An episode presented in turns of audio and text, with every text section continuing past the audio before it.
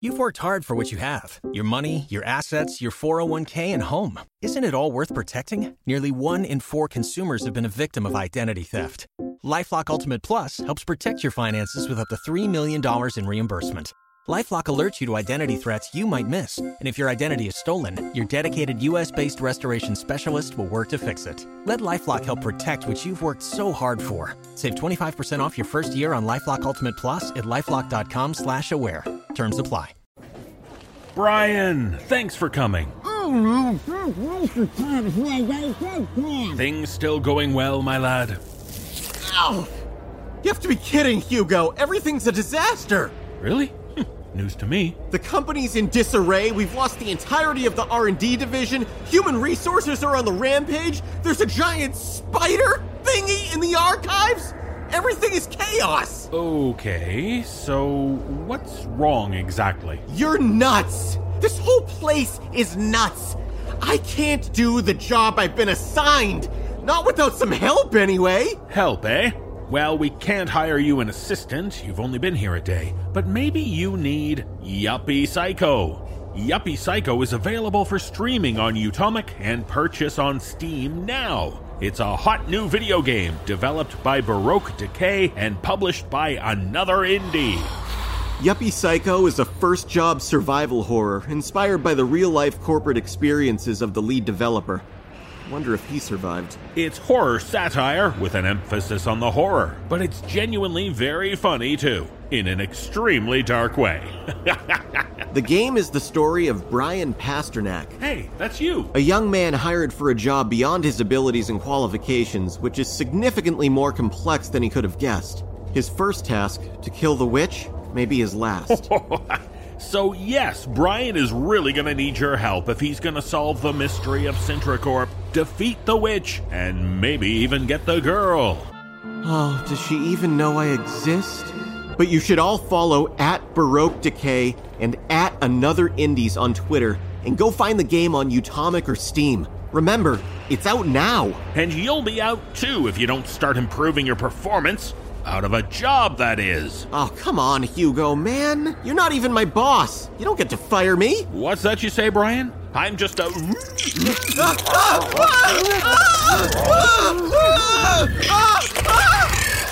Please, someone help me. Check out Yuppie Psycho on Steam or Utomik. It's out now. Someone save me from this madness! Sintracorp will live forever! bring death to the enemies of the witch! Dude.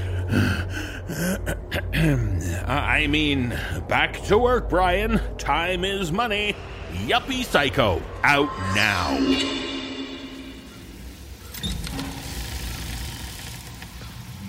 Welcome to our sleepless sanctuary. You enter at your own risk and choose to be entertained with dark and disturbing horror stories. You have been warned.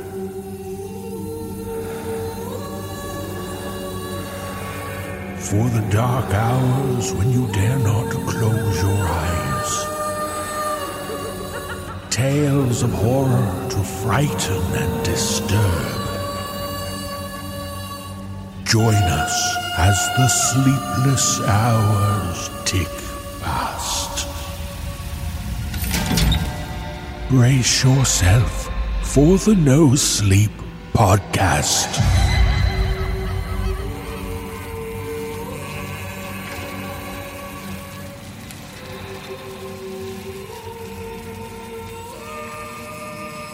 Welcome to the No Sleep Podcast Sanctuary.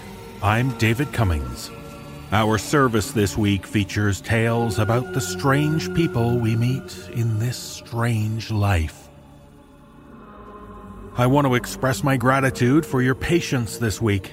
You may have seen that our website and email server were basically offline for a number of days. We think we have it fixed now, and hopefully things will remain stable even if we ourselves remain rather unstable. Since there was a bit of confusion about what was and wasn't working this week, allow me to clarify. We have three main systems in our No Sleep podcast world our website, our free episode hosting system, and our Season Pass membership system. All three systems are separate and don't rely on each other. So when the website was down, all the free episodes were still available via their feed or our standby website, which has all the audio. Our season pass episodes also worked fine. The only thing you couldn't do was purchase any episodes or passes through the website. So basically, if the website is down, the audio should always keep working. If those systems go down, we'll let you know. And in the future, should any downtime occur, you can always check our social media feeds. We keep an up to date status report on those sites. And since we were offline for a few days, we're going to extend the Yuppie Psycho contest. If you still want to enter for your chance to win one of the 20 Steam keys for the game, head to contests.thenosleeppodcast.com. So, with everything working, I think it's time for us to get to work and start sharing our stories. Because now it's time for our service to begin. Bow your heads and hear our words.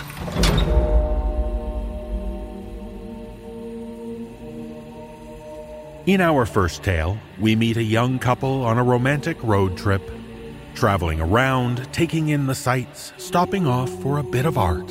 What more could anyone want? But in this tale, shared with us by author Douglas Smith, we discover that sometimes people have to suffer for art and not always the artist. Performing this tale are Jeff Clement, Atticus Jackson, and Addison Peacock. So if someone offers to sketch your portrait, you'd better think twice, because by her hand, she draws you down.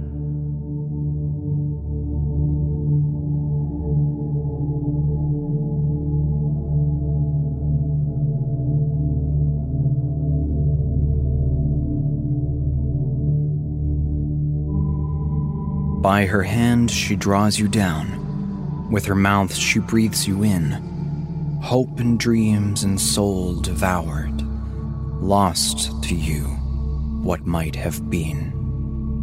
By her hand, she draws you down. Joe swore when he saw Cath drawing a kid. He had left her for just a minute to get a beer from the booth on the pier before it closed for the night. Walking back now, he could see Cath on her stool, sketchpad on a knee, ocean breeze blowing her pale hair. A small girl sat on another stool facing her. A man and a woman, parents, he guessed, beside the child. Kid's not more than seven. Cath promised me no kids. She promised. The sun was long set, and the air had turned cool, but people still filled the boardwalk. Joe wove through the crowd as fast as he could without attracting attention. Cath had set up farther from the beach tonight, at the bottom of a grassy slope that ran up to the highway, where their old gray Ford waited. She had turned to him with a slight smile when they had parked the car earlier. Last night tonight, it wants to move on. I can feel the change. Joe had swallowed and turned off the ignition. He was never comfortable talking about it. Where's it headed? Cath had just shaken her head. Dunno. That's part of the fun, isn't it? Not knowing where we're going next. That's fun, isn't it, Joe? Yeah, loads of fun. He approached Cath and her customers. It had been fun once, when they'd met, before he learned what Cath did, what she had to do. When his love for her wasn't all mixed up with fear of what she would do to someone, or to him. The child's parents looked up as Joe came to stand beside Cath. The father frowned. Joe smiled, trying to hide the dread digging like cold fingers into his gut. Turning his back to them, he bent to whisper in Cath's ear. That flowery scent she had switched to recently rose warm and sweet in his face. Funeral parlors. She smells like a goddamn funeral parlor. Cath, she's just a kid. Cath shook her head. Her eyes flitted from the girl to her pad. Bad night. I'm hungry. Joe looked at the drawing. It was good. But they were always good. Cath had real talent, more than Joe ever had. She would set up each night where people strolled, her sketches beside her like trophies from a hunt. People would stop to look, sometimes moving on, sometimes sitting for a portrait. Eventually, Joe and Cath would move on too. When the town was empty, Cath said. When the thing inside her wanted to move on.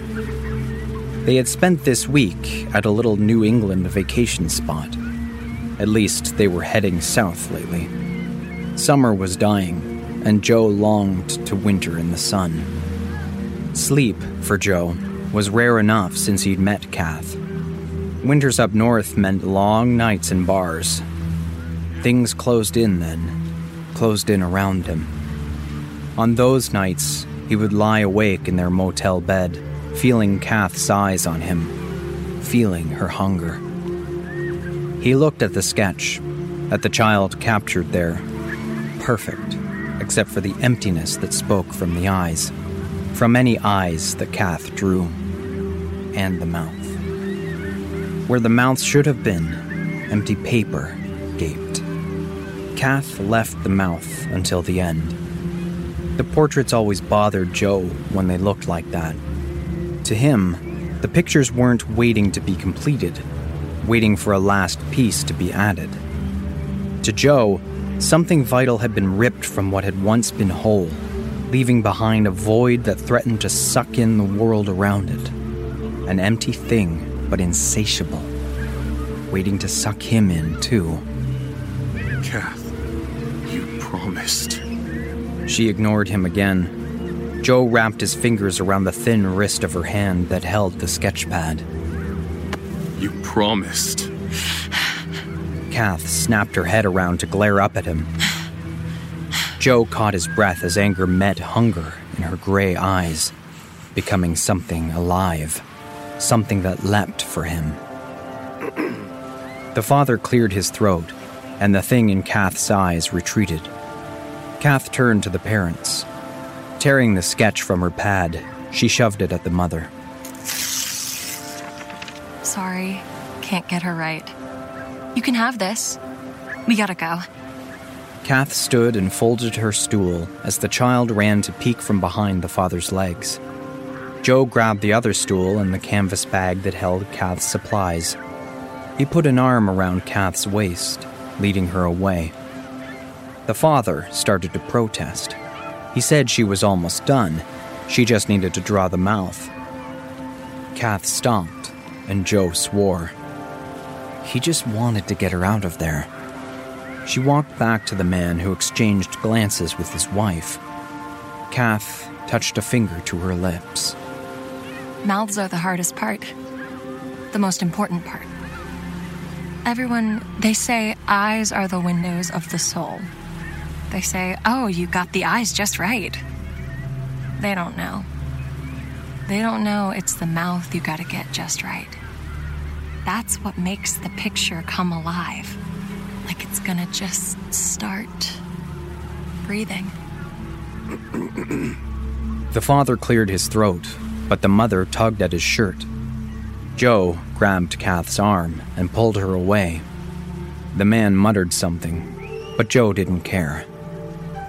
He led Cath to a gravel path that switched back and forth up the steep hill to the highway above. Halfway up, an observation area looked down on the pier and the beach and the boardwalk. Cath twisted away from him there. A low stone wall ran around the area's edge, and two lampposts stood at either end. Putting her stool down under the nearest light, she began setting out her sketches against the wall. Joe dropped the other stool and sat down. The fatigue that lived with him always now rose to engulf him. He felt dead inside, all used up, like the way Cath's pictures made him feel, waiting to be sucked into the void. Cath sat, looking up and down the path. We had a deal. I'm hungry. No kids, remember? And nobody with a family depending on them. He tried to make his voice sound strong, but his hands were shaking. She opened her pad. Kind of of cuts down the field, Joe. Use one of the sketches you've got put away. Cath laughed. A bitter, empty sound. Joe imagined the mouths she drew making that kind of sound. Cath looked at him finally. All gone. Used them all. Joe felt the emptiness again, a void gaping below, drawing him down. He leaned forward, head between his hands, fingers pressing hard on his temples, trying to make his fear go away. Jeez, Cath. All of them? Girls gotta eat. She stared past him, and he heard gravel crunching underfoot. Joe turned, his hand slipping by reflex to touch the switchblade inside his boot top. A fat man in black pants, white shirt, and paisley tie, loosened at the neck, was struggling down the steep path from the highway, a beach chair in each arm. He walked over to the stone wall and put down the chairs to rest. Nodding at Joe and Cath, he glanced at her sketches. He began to turn away, but then looked back.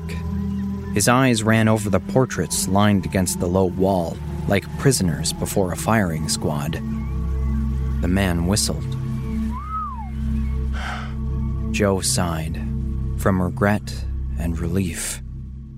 Cath would eat tonight. With her mouth, she breathes you in.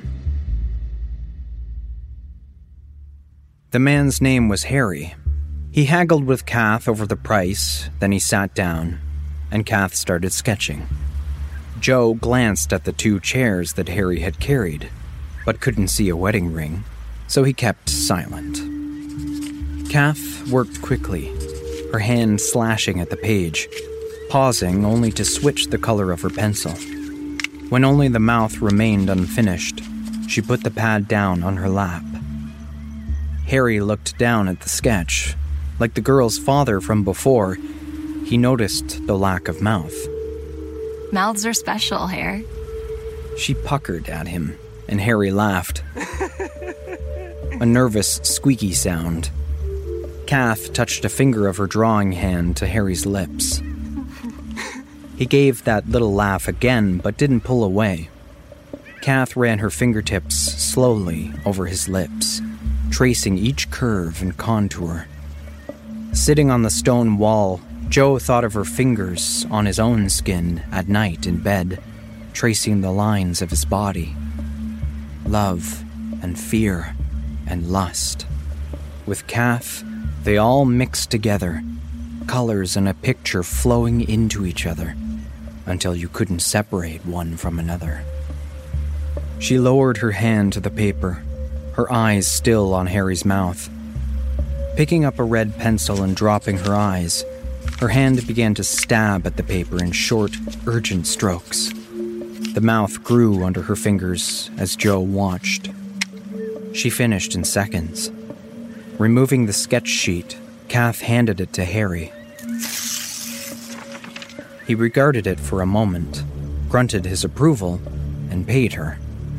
Portrait under his arm, he picked up his chairs and nodded a goodbye. After watching Harry labor down the path toward the boardwalk below, Joe walked to where Cath sat cross legged on the ground, her sketchpad on her lap. She carefully lifted a sheet of carbon paper from the top of the pad. A copy of the sketch she had just rendered of Harry stared up at Joe in black and white. No color, as if all the life's been sucked out of it. No. Not all of it. Not yet. From her canvas bag, Cath removed a small rosewood box, its hinged cover carved with letters in a script Joe thought was Arabic. He'd never checked, wanting to know as little as possible about the thing. Cath opened the lid and withdrew what looked like a child's crayon, but without any paper covering. The crayon was as long as Joe's middle finger, but thicker, and a red so dark it was almost black. Joe remembered drawing as a kid the crayons, the names of the colors midnight blue, leaf green, sunshine yellow. He knew the name that this one would have carried Blood Red. It glinted in the overhead light as if it would be sticky to the touch, but Joe had never touched it, so he didn't know for sure. He didn't want to know. Hunched over the portrait copy, Cath began to retrace the lines of the mouth with the red crayon, adding color and shading. She worked with almost painful slowness. Joe remembered how once she had made a mistake at this stage, how the fury had burst from her like a wild thing caged too long. At last, Cath straightened. She gave the mouth one last appraising look, then returned the crayon to the rosewood box. Joe walked back to the low stone wall. He knew he would turn back to watch her. He always did. Below, Harry had reached the boardwalk. The big man put down one chair to wave to someone on the beach. Joe's stomach tightened. A woman waved back at Harry, and a small boy and girl ran to hug him. Jesus, no. He turned back Cath sat hunched over the portrait of Harry on her lap. Joe rushed to her, praying that it wasn't too late. A prayer that died when he saw the picture. It had started.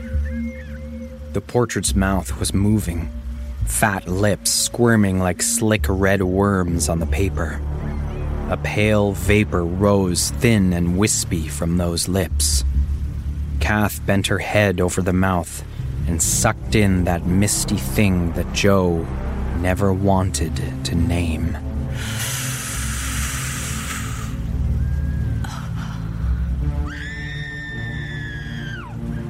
He walked back to the low stone wall and looked down at the crowd gathered to where Harry had fallen. Joe stood there, eyes locked on Harry's still form feeling the void opening below him again. Cath, we have to get out of here. Cath didn't answer him. Joe tore his eyes from the scene below and turned back to her. She was standing now, looking south, down the coastline. It wants to move on. Hope and dreams and soul devoured. Joe drove, staring at the white line markers slicing the dark two lane, one after another, like brushstrokes by God on a long black canvas. White on black. The negative image of Cath's secret portraits. Black on white, white on black. Just the red missing. Just that blood red. How long before some cop put it together? A string of deaths, all the victims drawn by a young woman with a male companion. Christ, Harry died with a sketch in his hand. Cath stirred beside him, and then he felt her eyes on him. He could always feel her gaze, like a physical touch, like a brush dipping into him, drawing something from him. Is that how you do it, Cath? How you take the thing you take, capture it in your eyes, then cage it through your fingers onto the page? Have you been feeding on me too? I'm still hungry. We'll hit town soon. But it would be three in the morning when they arrived. No one around. No one to draw. And she had no pictures left. Cath said nothing but looked away. After a while, he figured she was asleep. Then he felt her eyes again. I don't want to hurt people, Joe. He swallowed. This was new. She never talked about it, even when he did. He should say something now. Something smart. Something that would lead them out of this. He should, but he had nothing left to say. He could only nod. I know, babe. It just gets so hungry. I get so hungry. I know. I can't stop it. It's pulling me, making me Joe could feel her pain in those words and his fear. I'm tired. So tired. I wish I could just go to sleep and never wake up. Ever been that tired, Joe? He swallowed again. All the time. But he just nodded. Kath looked away, and he took a breath as if he was coming up for air. I'm hungry. I know. Her eyes settled on him again, like a beast on his chest. I could draw you, Joe. Joe's hands tightened on the wheel. Cath said it the way a kid told you she could ride a bike or tie her shoe. The lines flashed by in the headlights. White on black, no red. Don't even need to see you, know you so well. Joe stared at the road. Don't look. Know your face like I know my own. The burden of her gaze lifted. He looked at her. Her eyes were shut, and her hand moved in her lap, mimicking drawing motions. Don't even need light. Could draw you with my eyes closed. Her hand stopped, and she leaned her head back. A few minutes later, Joe could hear her breathing slow and deepen. So there it was. He always knew it would come to this. This was why he had stayed. Even after he learned what Cath did, what she was. Afraid that when he left, when Cath no longer needed him, she would draw him down. Draw him down onto the page from memory, then drink him in like all the others. The road lines flew at him like white knives out of the night. White knives and blackness. Just the blood red missing. Taking a hand from the wheel, he felt inside the top of his boot, running his fingers over the bone handle of his switchblade. A few miles down the road, he found a wider shoulder and pulled over, turning off the engine and the lights. Cath still slept. Hands shaking, Joe pulled the knife from his boot. It's self defense. But he just sat, holding the knife. It was for the best. How many more would she kill? But he still loved her. Could he do it? He was tired. So tired. He leaned back. He only slept now when Cath did, when he didn't feel her eyes. He closed his eyes. Her breathing brushed his ears, soft and deep, soft and deep, soft.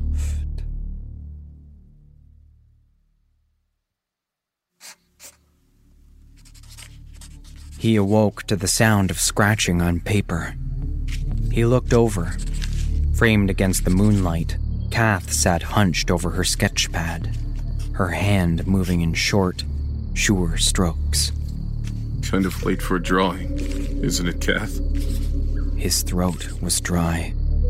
He fumbled in his lap for the knife. Hungry. Dark, too. Don't need light. Drawn from memory. Drawing from memory. Drawing him. He knew she was drawing him. Don't, Cath. His thumb found the blade's button. Tired of being hungry. She sat back, eyes on the sketch. He couldn't see the picture, but he saw the red crayon in her hand. She'd finished the mouth. Please, don't do it. His cheeks felt cool and wet. He realized he was crying. Cath lifted the paper to her face. She was crying too. Don't! The knife blade clicked open. Bye, Joe. Sorry. Cath breathed in through her lips. Joe saw a pale wisp rise from the paper and move toward her mouth. Saw his hand gripping the knife flash forward. Saw the blade slice her white t shirt and slide between her ribs. Saw the red, the blood red, flow over the white of her shirt to blend with the black of the night and the shadows. Cath spasmed and fell sideways onto him. Surprise mixed with peace in her face. Thanks, Joe. Her eyes closed and her head slumped back. A wisp of mist escaped her lips. That's me. Sobbing, he pressed his lips to hers, sucking in the breath and the gray mist from her mouth. Bitter and sour, the thing burned his throat as he breathed it in. Something was wrong. Joe felt a presence of something dark, something hungry. His head spinning, Joe flicked on the dome light. Blood soaked into his shirt where Cath slumped against him, the picture still clenched in her hand. Joe stared at the sketch, a scream forming in his mind. A familiar face stared back at him from the page. A face that Cath knew from memory. The face she knew best of all. Not Joe's face. It was Cath. She hadn't been drawing him. She'd been feeding herself to the thing that lived in her. Cath had been killing herself. The emptiness that was the mouth in Cath's pictures gaped beneath him. And Joe felt himself being drawn down.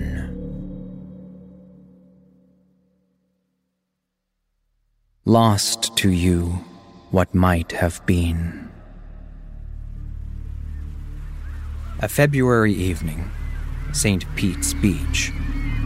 Joe sat on his stool, his back to the beauty of a Gulf sunset.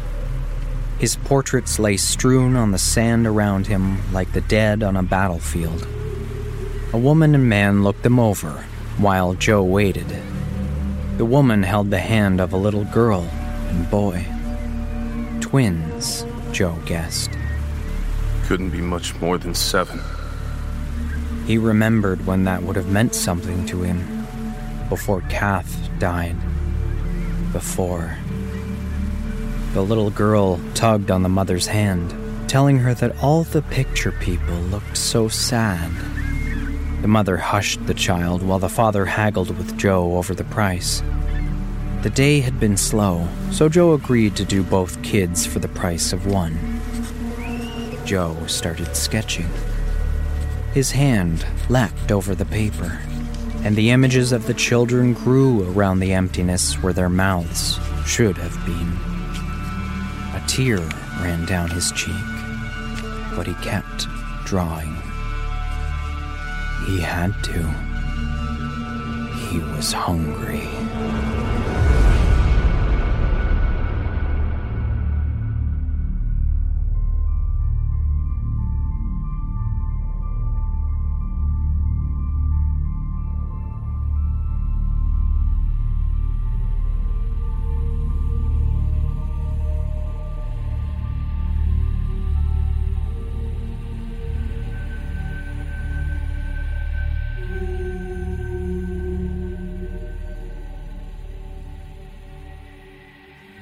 Some people seem like they've been born blessed. Everything goes right for them and their lives are perfect. It's easy to look on from the outside with envy or even jealousy. But in this tale shared with us by author G.N. Story, we discover that sometimes perfection comes at a cost. Performing this tale are Nikolle Doolin and Sarah Thomas. So sit back and listen to this perfect woman wax lyrical about her perfect life and the secrets that lie beneath the veneer as she tells us about my mother.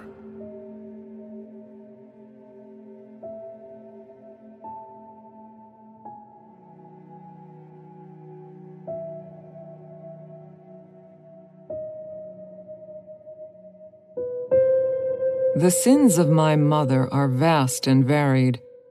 Those sins, committed across decades, must now become mine. For from the moment I came into my mother's life, every sin she exacted, she exacted for me. My childhood was idyllic, in every sense of the word. Even though she was a single parent, my mother never seemed to struggle. Everything that she did, she did with poise and grace. Never a hair out of place, nor a smudge in her lipstick. My mother was perfect, and she loved me with every single ounce of her being. She was a force of nature, strong and protective and ever watchful. She shielded me from every ill or injury that the world threatened upon children. I grew up knowing nothing but bliss. My mother was beautiful. I would watch her apply her makeup, sprawled on her bed, with a sense of awe. It was like watching Van Gogh create Starry Night.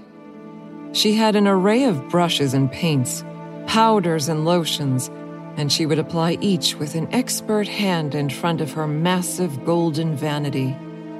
She would put on her lipstick and catch my eye in the mirror, smiling wide with her half painted lips and I would blush and giggle. I would watch her brush out her raven hair, always smooth and shiny, and I would reach out to run my fingers through it. It felt like warm silk. I would look into the mirror and search for my mother in my own features. I had blotchy cheeks and a spray of freckles. I had wiry hair the color of straw. I had long, knobby limbs and crooked front teeth. I would try to find the features of my mother, but I never could. My mother would tell me not to worry, sitting down beside me and promising me the world, making me forget about my vain attempts to compare myself to her. Over the years, my mother always had an array of gentlemen callers. They would appear on our doorstep, a dozen roses in the crooks of their arms and smelling of cologne. Some of them would wave to me, peeking out at them from behind the couch. Others would ignore me altogether. My mother never got me a sitter. Instead, she would leave me at home alone, somehow trusting me to behave. I always did. I would sit on the couch and watch television, snacking on the neatly stacked prepared meals my mother had left in the fridge, waiting for her return. Her dates never lasted very long, She'd return home an hour or so later, dinner packed into styrofoam and wrapped neatly in brown paper bags. I would hug her gleefully, and we would sit down at the dining room table and unwrap the leftovers, turn on a movie, and snuggle up together as we ate. My mother never went on second dates. Even though I was homeschooled, I wasn't a lonely child by any means. In fact, my mother had a whole collection of single parents that she was friends with, each with a single child of their own. We were all homeschooled, so we could get together and go to museums during the week, Chuck E. Cheese on the weekends. I got along royally with these other children, but as a group, we rarely got along with anyone else. We would often leave the laser tag arena or trampoline room full of crying children in our wake. We were all spoiled, rotten little kids, and we weren't used to having to share. All of us together could quickly gang up on and overpower the other kids, and we were never scolded or told to act otherwise.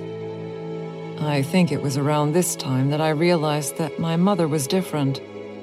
Her peer group, all perfectly groomed men and women dressed impeccably, no matter where we went, always stood out amongst the other adults. The parents of the children we terrorized were usually dressed in sweatpants and hoodies, bags under their tired eyes, harried and weary looking. They'd slump against their plastic seats and drink light beer. while our parents perched like a flock of jewel encrusted birds along the edges and in the corners, sipping something they brought in an engraved flask. Even when the other parents would come charging at them, shouting about something one of us had done to their child, my mother and the rest of her friends would just blink at the red faced fiends. My mother would say something quiet, and the color would drain from the other parent's face, and they would turn and gather up their family, leaving in a hurry. Sometimes, while we played in indoor tree houses or trampled through museums, I would catch a glimpse of my mother with the mother of one of my homeschooled friends. My friend's name was Lucas. His mother was named Raina. Raina and my mother would sit close together whenever we were out, holding hands and smiling at one another. As I grew older, I began to understand why none of my mother's dates had panned out in the past.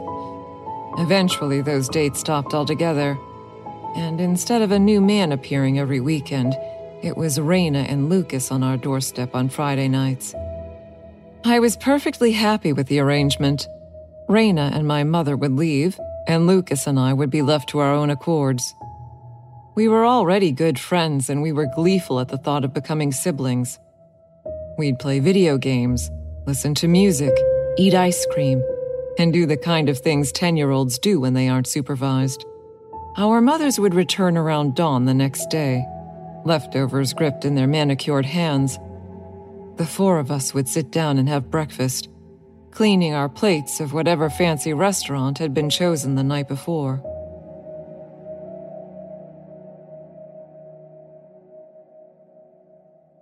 When I was 13, I was told I would be attending public high school the next year. This was apparently a decision the group had come to. At first, I was forlorn at the idea, but my mother told me that I needed to learn how to socialize with other people. She promised that all of my friends would be there and that I wouldn't need to worry. On my first day of high school, I looked at myself in the mirror and for the first time saw a small glimpse of my mother staring back. My hair was darker, now a deep chestnut color, and no longer a frizzy mess. Tight, soft locks fell around my face. I hadn't needed braces as my adult teeth had grown in straight and white nor was I plagued by acne, another scourge that I learned most kids my age were struggling with when I went to public school. My skin tone was even, my eyes were bright, and when I smirked at myself in the mirror, my lips twisted in a perfect replica of my mother's. None of my homeschooled friends seemed to be dealing with the typical puberty pains of our age. We hadn't even known about them until we got to high school and were surrounded by girls with tragically uneven breasts and boys with cracking voices. As we walked together into high school, I was reminded of our parents at the bowling alley or the swimming pool, looking like display items surrounded by their tragically flawed counterparts. Was that me now? When had it happened? Had I changed, or had I always been this way, a world apart? When Lucas and I walked into our first public school class, every head turned and eyes followed us as we found our seats. All of us were in advanced classes, so Lucas and I were the only freshmen in the sophomore level science class. A pretty blonde girl glared at us from across the room. That pretty blonde girl's name was Bethany, and she was a waspy little thing. It took her all of 10 minutes to dress us both down. We had learned well from our parents, sitting perfectly still and blinking at her as she made fun of our stiff white shirts and matching polished shoes. But our non response only made the other kids laugh harder at us. To them, we were strange perfect posture and non affected faces. The rumor quickly went around that we and all our friends were in a cult the rumor hardly bothered us, though, and by our sophomore year, we had classmates asking us to join. How could they resist? We were like gods among men in those cramped halls. Everyone could see it on us, seeping from our very beings. We were better than them, and they knew it.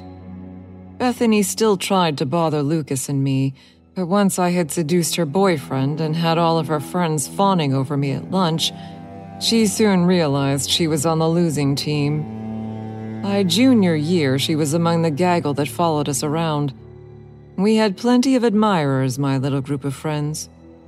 They all wanted whatever mysterious thing that we had, constantly asking to be invited along to our homes or along on our outings.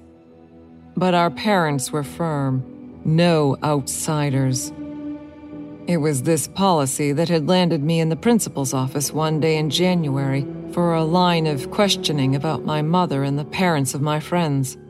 It seemed that the rumor about us being a cult was reaching fever pitch, and some of the other parents in the school were calling in with concerns. CPA was called, and my mother was dragged in, made up and impeccable as always, immediately intimidating every other adult in the room. It always amazed me the way she talked her way out of things, ever with a pleasant smile and well timed comments. I again felt like a child, laying on my front and watching my mother apply makeup. My attention was just as apt, witnessing the way she navigated a difficult situation. By the time she left, all concerns were assuaged, and there would be no need at all for a home visit by the CPA representative.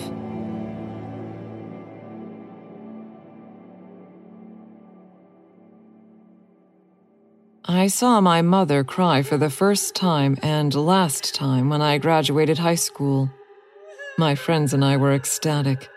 Our eternal success had landed us all in Ivy League schools, and we were all excited to be finished with the juvenile trials of public high school.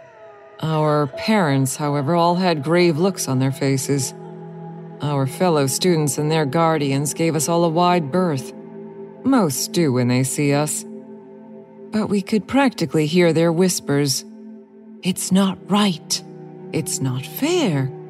It's not natural.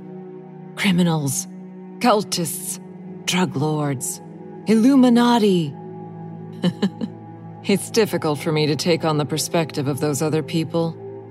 But I suppose that if I try, I can see how incredibly outrageous our long trail of good fortune might seem.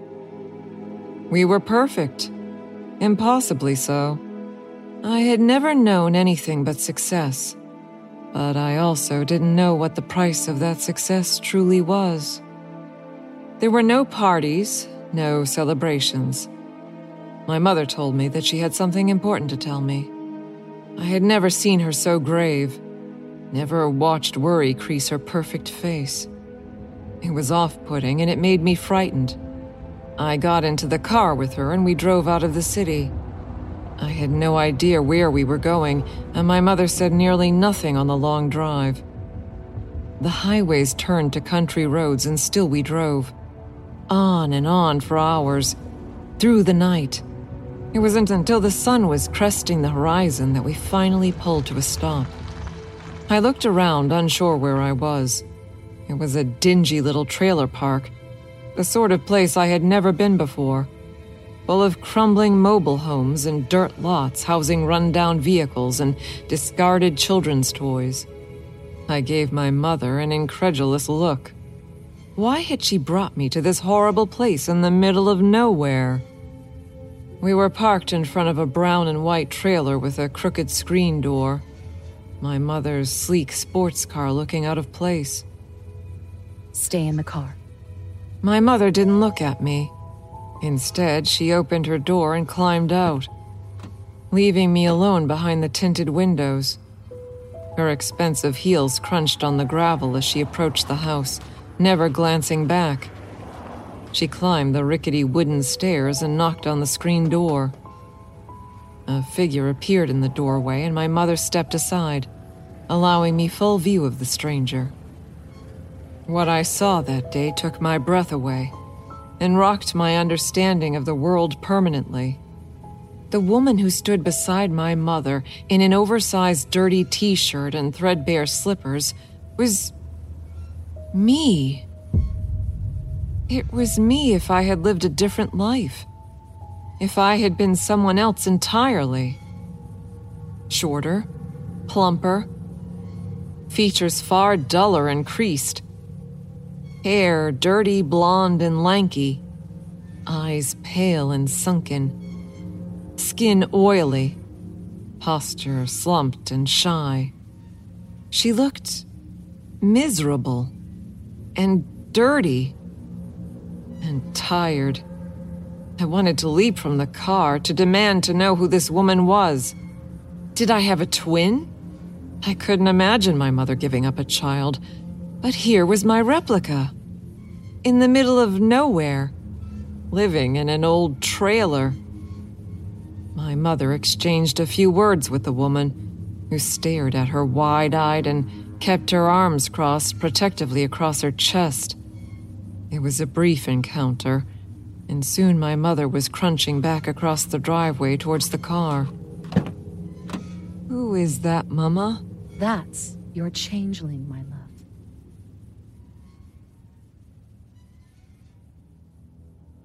My mother is not human, and now neither am I.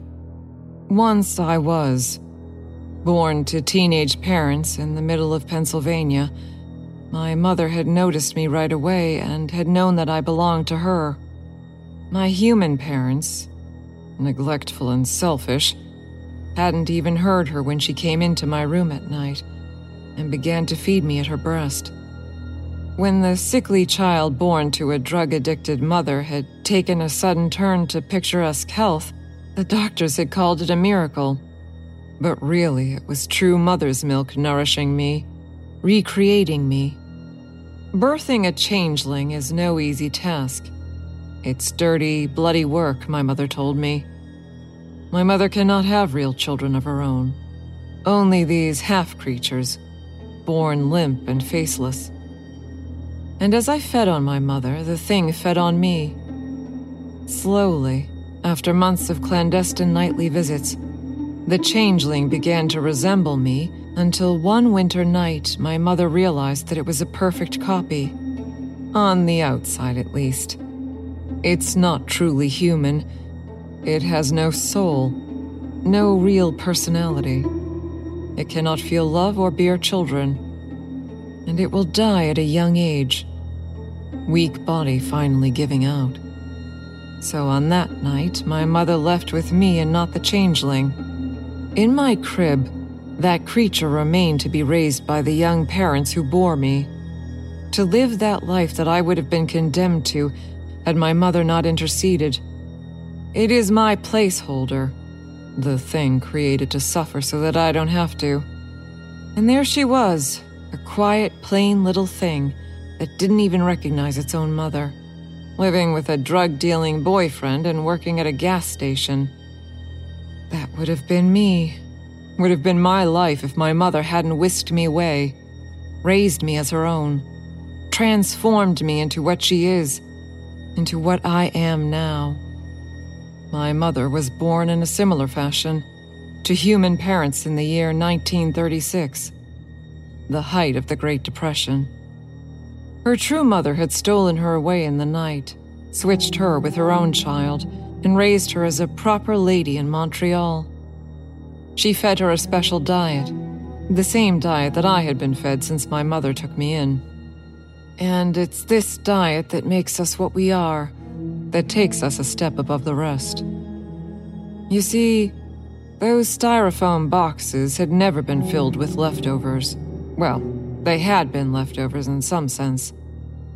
The leftovers of my mother's dates what was left over when she had finished consuming them. It was the remains of the men, the men my mother had dated, the men she and Raina had seduced on their nights out. Cooked into elegant recipes at a secret flat my mother kept downtown. My success, my mother's success, our good looks, our irresistible nature, our prolonged lives and perfect bodies all of it is because my mother hunted, killed, cooked, and consumed human men.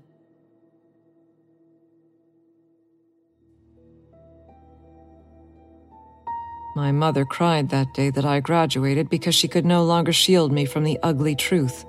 from the impossible breadth of her sins. I had to know. I had to understand.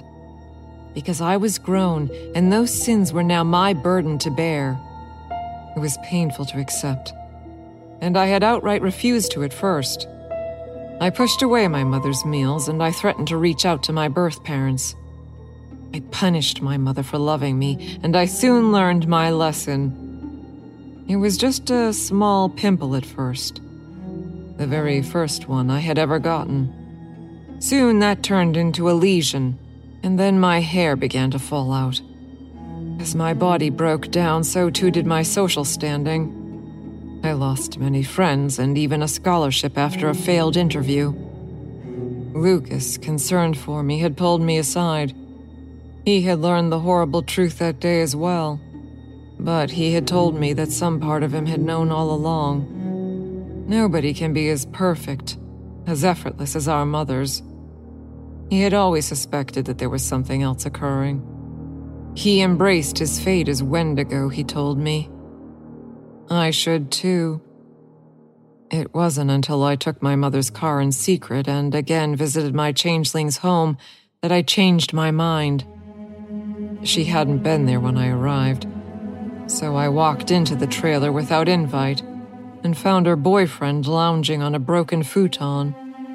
The cramped space smelled awful, like rotting food and body odor and something chemical. The prematurely balding man had woken and, commenting on how good I looked today, hadn't hesitated to demand a blowjob, a service I have never provided. Instinct took over. Killing and consuming that man hadn't been easy. It was a bloody mess, and the tiny kitchenette in the trailer left much to be desired.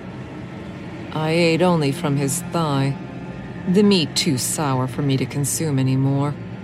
But instantly I noticed that my eyes were brighter, and the lesion on my face was lessened. I showered in the filthy bathroom, changed into the best clothes I could find in the closets, and drove to the next town over. It was easy to find a couple of high school football jocks to get into my mother's nice car with me. They tasted better than my changeling's good for nothing boyfriend, but still a bit chewy. I moved on to the next town after them. When my spree was over, I had killed 14 boys in total. My lips were fuller than they had ever been. My hair was glossy and dark. My skin was clear. My breasts were larger, and my legs were longer. I received a call from a local woman's foundation offering me a substantial scholarship. Bethany called as well to confess to me that she had had a crush on me since the moment she had seen me my freshman year, and to tell me that she was finally brave enough to ask me on a date. When I returned home that night, my mother gave me a knowing look, drew me a bath, and brushed out my long hair as I washed the blood from my skin. You are my world, my one true love. I never faced repercussions for those murders. No, my changeling went to prison instead. I had been careless. I had been seen, and her boyfriend had been my first kill. For what else is that morbid doll for if not to take my pains for me? It's what she was born to do. Over time, I got better and my palate became much more refined. Now I prefer men in their early 30s. Athletic, Latin, preferably Cuban, who drink spiced rum and work in the entertainment industry. The flavor of meat like that, and the effects that it has, far outweigh those first bites of white trash I had in a dingy trailer in the middle of nowhere. I still see my mother often. We look the same age now, I ask her if she will ever have another child. Raina is already planning to snatch another. She tells me the same thing she told me back then. You are my only true love. I live with Lucas. We hunt together often. He's like a brother to me. But I have a need for something else.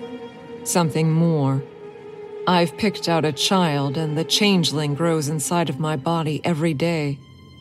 My mother was right. Growing the little monster is bloody work, but it's worth it, because I have seen my purpose in this life. It's a little girl, one of 18 in a massive polygamist family living in the desert. They have enough children already, we figure, and when I feed her on my breast at night, her siblings in the room staring at me with terrified eyes, she smiles up at me like I am her whole world.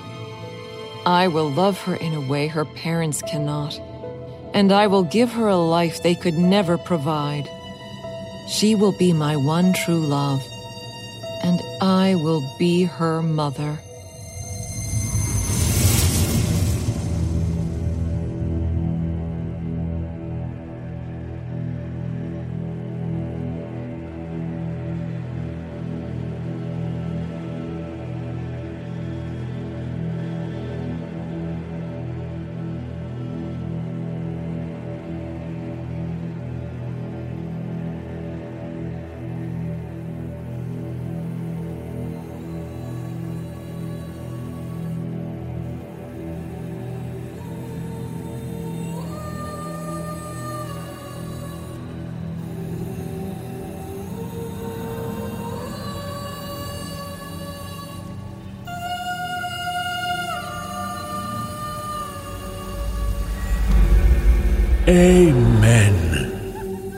As our service concludes, we send you away with our blessings. If you would like to find out how you can hear the full length versions of our audio program, please visit the NoSleepPodcast.com to learn about our season pass program. Over 60 hours of content for only $19.99. On behalf of everyone at the No Sleep Podcast, we thank you for listening. Join us again next week in our sleepless sanctuary. This audio production is copyright 2018-2019 by Creative Reason Media Inc. All blessed rights reserved. The copyrights for each story are held by the respective authors. No duplication or reproduction of this audio program is permitted without the written consent of Creative Reason Media Inc.